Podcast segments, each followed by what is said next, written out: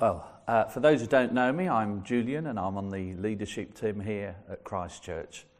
And uh, it's uh, lovely to talk to you this morning on this beautiful day. And uh, we're going to be talking about whoops, contentment. I'll leave it at contentment. The, uh, the caption says the rest. Is it possible? Well, when you have a lovely day like today, you know, you think, well, yeah, maybe it is. But we're nearing the end of our series in the book of Philippians. And while today's passage is a short one of just four verses, um, I believe it is one of the most challenging in Scripture. It kicks off with a nice little thank you note to the Philippian church to whom Paul is writing, but then it progresses into a general reflection on Paul's life and a challenge to us who follow him. And then it finishes with one of the great truths of the Christian faith. So I'm going to take this uh, in two parts. First, we'll look at the context and situation Paul was writing and see what he was saying.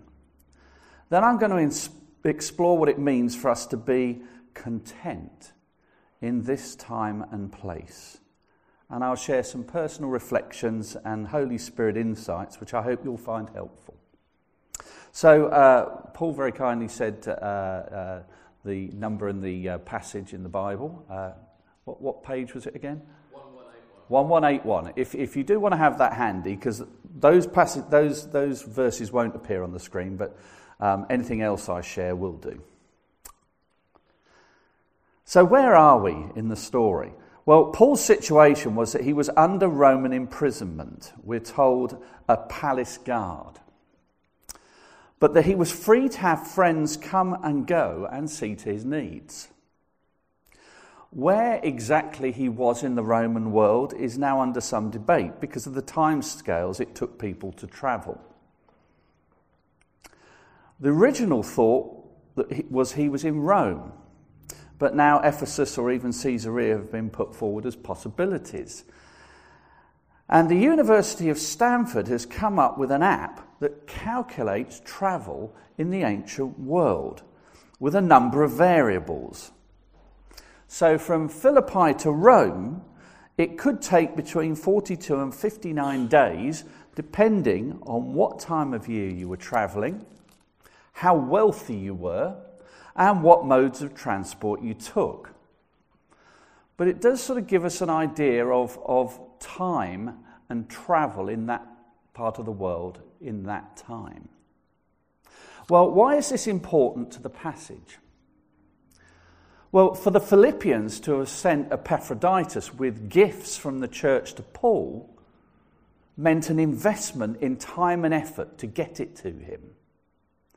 There was no stewardship giving or online platforms like Just Giving where, boom, oh, it's done. Much of what he said in his letter then is quite specific to this. He expressed his thanks to the church for its generous concern, which they could only do now. And that infers that previously they were unable to or the actual logistics of getting a gift to him were too extreme. Verse 10 says this I rejoiced greatly in the Lord that at last you renewed your concern for me. Indeed, you were concerned, but had no opportunity to show it. So, having thanked them, Paul then says in verse 11 something quite strange. I'm not saying this because I am in need, for I've learned to be content whatever the circumstances. It looked like Paul was saying, Thanks, but actually I'm not in need. But that's not what's going on here.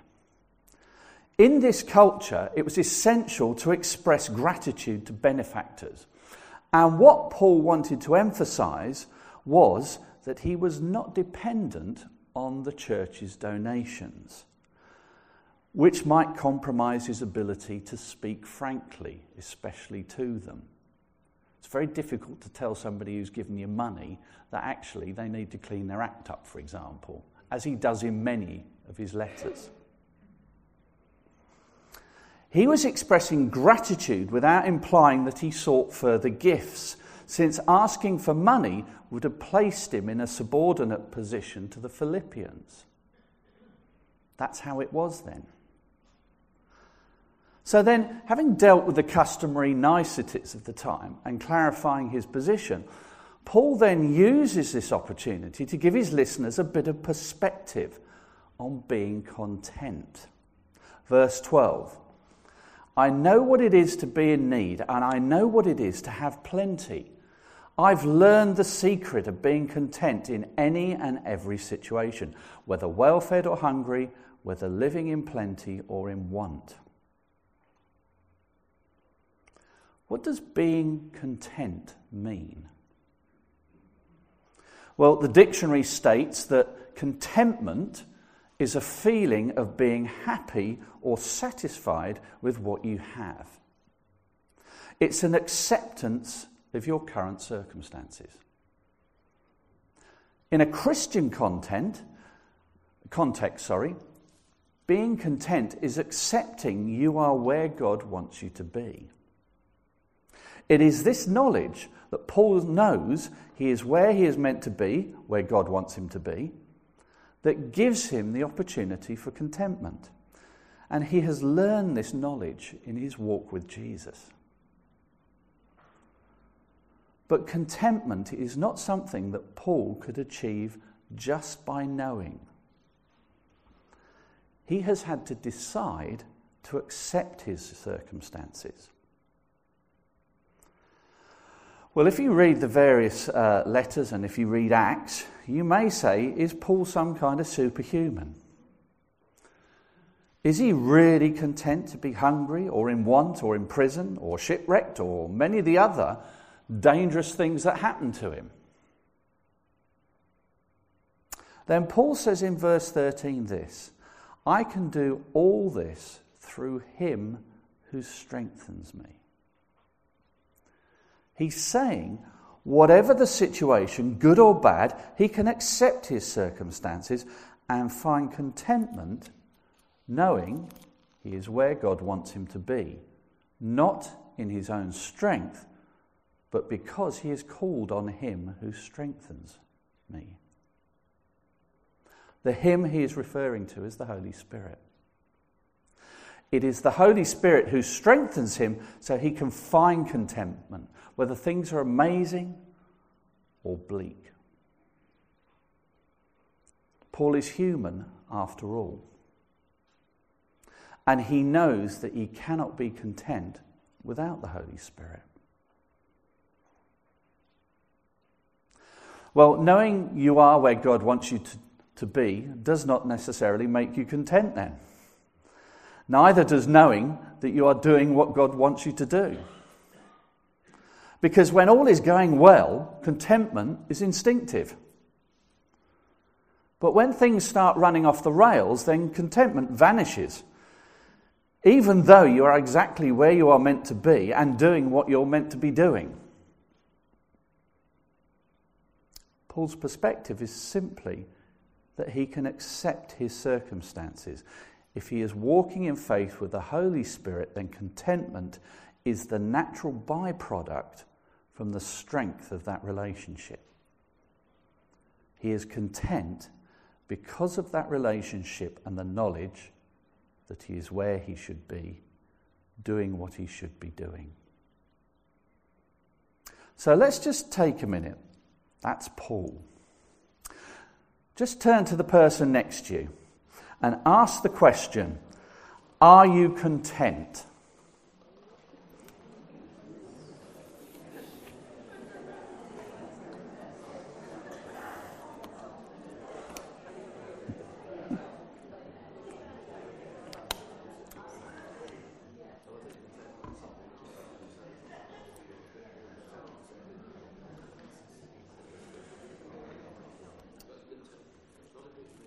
Okay. It's all right, you don't have to convince your neighbour you're content. And, and I imagine there were levels of contentment or discontent, possibly. You see, for some of us, we are where God wants us to be and walking in the daily closeness with Him by His Spirit, just like Paul. But that's not the case for all of us. Our level of contentment is an indicator in what our daily walk with Jesus looks like. Plus, there are forces that seek to deprive us of the contentment found in Jesus. It could be our own selfishness, or pressures from the world, events going on, or the devil.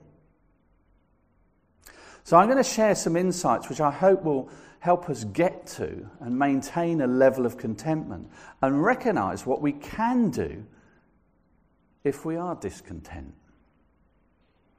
And I divided these into three action points.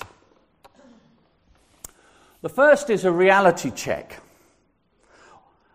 And that exposes what is my, discon- my discomfort or my discontent.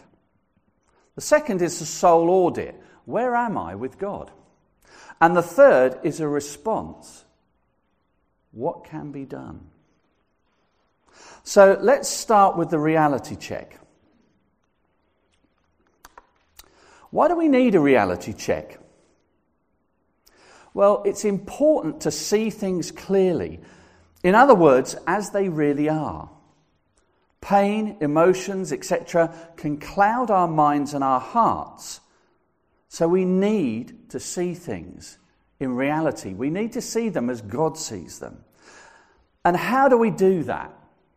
Well, I suggest we ask three questions Am I content? Is there something I'm doing or where I am doing it that is causing me discontent? And do I really have cause to be discontented?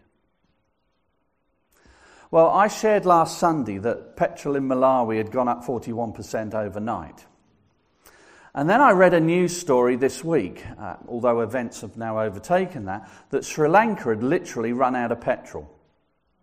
And there was barely enough to keep the emergency services going. The next delivery in that country is in 10 days, but there's not enough to money to pay for future fuel and crude oil imports. Private car usage has been banned for a fortnight. Food supplies have been impacted with prices running at an inflation rate of 80%. And as we've heard on the news last night, the government has quit or been overthrown. And yet I moan if there's a rush on toilet rolls at the supermarket or have to queue to get petrol. You see, being content in external or physical things means keeping a realistic perspective on them. A first world problem is something that is complained about in response to the perceived absence of more pressing concerns, such as starvation, survival, life threatening events, etc. Being reminded of the third world problems that some of our brave mission partners were encountering last week, if those of you at the Mission Sunday service, and yet they were seeking to contend with those and still make a difference, was greatly encouraging. Praise God for those men and women called to those difficult assignments. And it made me look at the list of things that discontent me and make me want to take a red marker and strike them through because of their triviality. By the way, here's the list. I apologize if you appear on that list.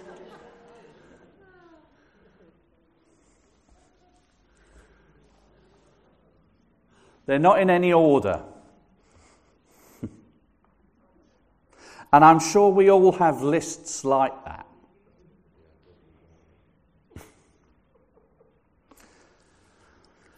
Now, there may be somebody here who would say that I don't know what they're really going through and that they're really going through some serious stuff. And you're right, I don't know. And it's not my purpose to trivialize anything anyone is dealing with. What I'm trying to do is give us some tools that will help us look at our circumstances in the cold light of day, clearly and calmly, without the emotions we had at the time it happened, or in the regret or shame that we may still feel. And the best way we can do this is to replay those things in your mind, but ask the Holy Spirit to watch. When I do that, I find I get remarkable clarity. Usually I hear the word, really? If it's a genuine issue of concern, though, then I find the Holy Spirit leads me in prayer about it. So that leads me on to our next thing, which is a soul audit. Now, why do I need to take an audit of my soul? Well, I, for one, can be further from God in my times of leisure and contentment than in times of trouble. Now, that may be different for you. You see, so I could easily breeze past the reality check because on the surface, nothing appears wrong. But when my day to day walk with God is patchy and trouble turns up at my door, my ability to contend with discontentment is greatly diminished because I'm not living and walking in the strength of the Holy Spirit. So, taking an audit of where we are can identify things that are not immediately obvious. And it also flags up something in our relationship with God that could have become a barrier. And all God wants to do is help us resolve it so we can get back to walking together. So, the soul audit. And this is not exclusive, you could add your own to this. But I very much felt God say these things. Does God feel close or far away? Is there an anxiety or fear that I need to lay at the foot of the cross? Is there something I need to repent of? Is there anyone I need to forgive? Am I under spiritual attack? And do I see clearly how much God loves me? If you ask the Holy Spirit to bring any issues to your mind, it could be that He brings a question not on this list. But I would say that usually soul issues fall under one of these. And what you're trying to do is discern the underlying issue to your discontentment. Because the physical things that you can identify are usually just symptoms of something deeper.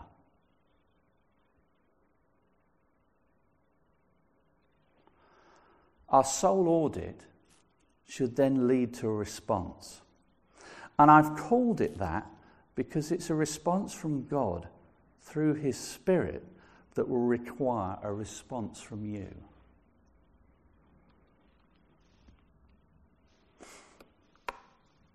So, the first thing is ministry. Allow God to minister to you by His Spirit.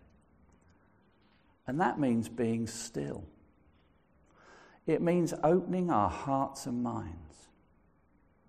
If it helps, say something like, I welcome you, Holy Spirit. And this just allows the presence of the Holy Spirit to start that work in you. Next step could be prayer. There may be specific prayers the Spirit wants you to pray. They'll usually come to the forefront of your mind when this is going on. And a good place to start, if nothing does come, is just to start thanking God for what He has done for you. But then, if you feel anxious, pray for peace. If you need to say sorry, then pray that. If you need to forgive someone, pray that prayer and so on. Then we have the Word of God. Open your Bible. There may be specific scriptures that the Spirit wants to reveal to you. Maybe nothing comes straight away. Well, one thing I would recommend become a student of the Psalms. If you don't know what to read, start reading the Psalms because every human complaint and condition can be found in the Psalms. And I find myself reading them more and more. Listen to this Psalm of David, Psalm 13. How long, Lord? Will you forget me forever? How long will you hide your face from me? How long must I wrestle with my thoughts and day after day have sorrow in my heart? How long will my enemy triumph over me? And so on. But then, having poured out his complaint, what happens in verses 5 and 6? But I trust in your unfailing love. My heart rejoices in your salvation. I will sing the Lord's praise, for he has been good to me. At times, David comes across as one of the most discontented people in the Bible. He's written enough of the Psalms. His inner struggles are, that are written there in black and white contain the same things we face today fear, anxiety, sorrow, attack, an absence of God, and so on. He had access to God's Spirit and was able to take a reality check and an audit of his relationship with God. And the result, usually by the time you get to the end of the psalm, is that he had a clearer picture of God and his promises, and that led, led him naturally to praise.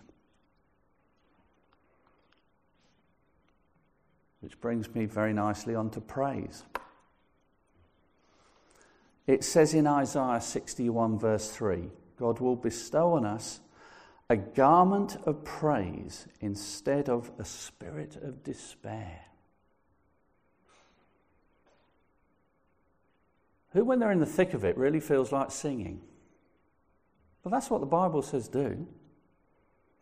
Turning to praise is a powerful way to change the situation.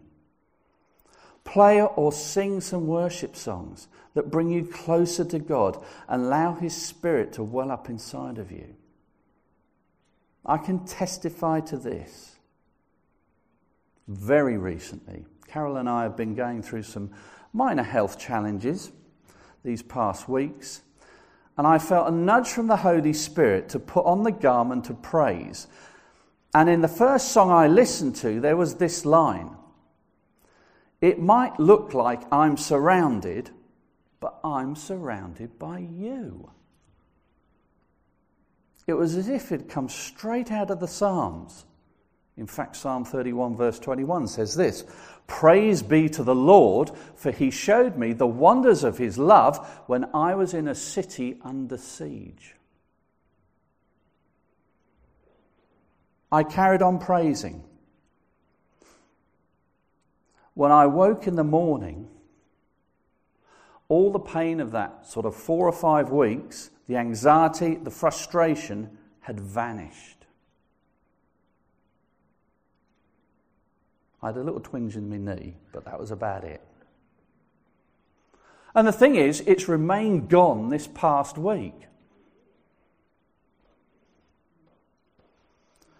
When God ministers, ministers to us by His Spirit, through our prayers, through His Word, and through our praise, then things change.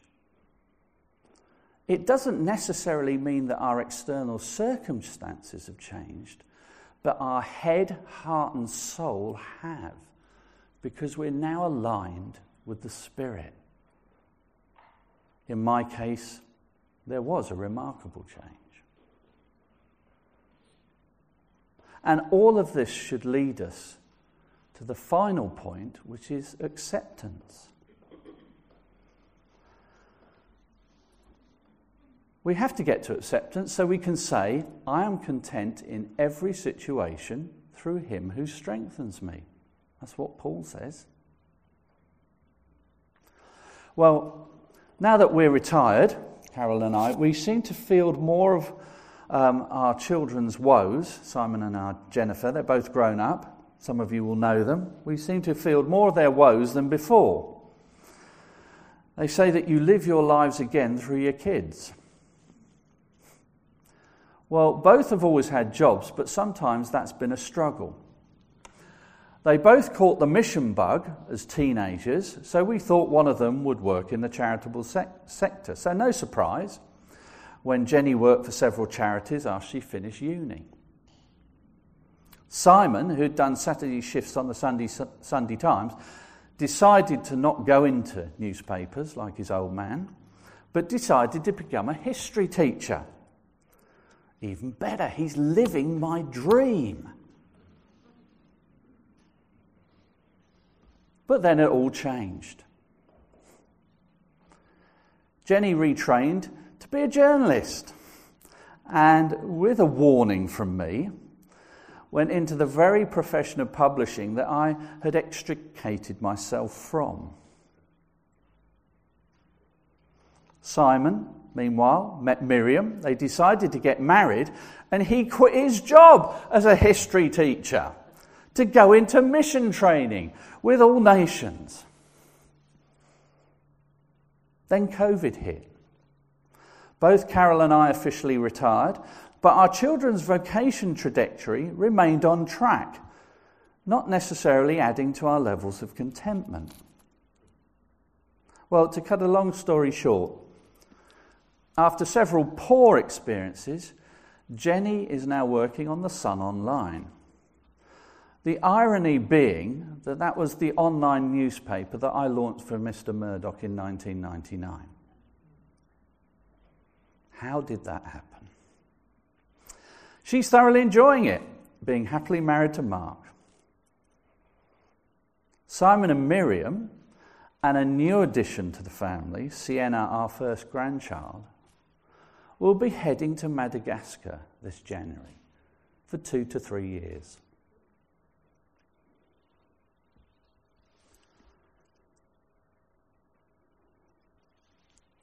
They are where God wants them to be.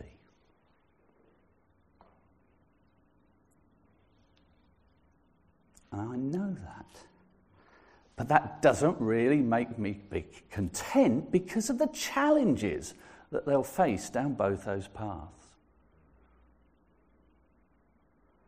There's some tough assignments there. And as a parent, I'm living that with them.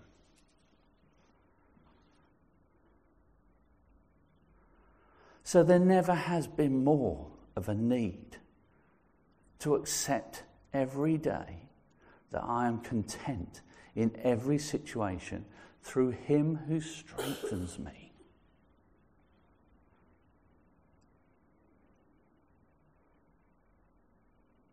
I'll finish with this point. It's all about trust. Are we going to trust Jesus whatever our circumstances? Are we going to trust that God's plan for our lives is perfect for each one of us and that we need to get with that plan? And when we start to walk down that path of discontent, are we going to abide in the strength of the Holy Spirit? so that we can be content. Well, I don't know how many of you want to do this this morning, but I'm going to ask this anyway. Who is willing to stand with me and make this statement?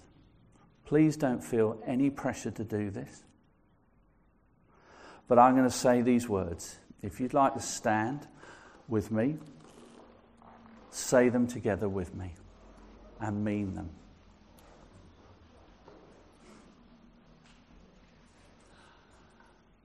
I am content in every situation.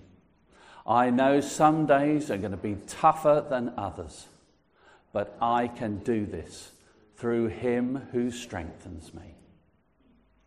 Amen.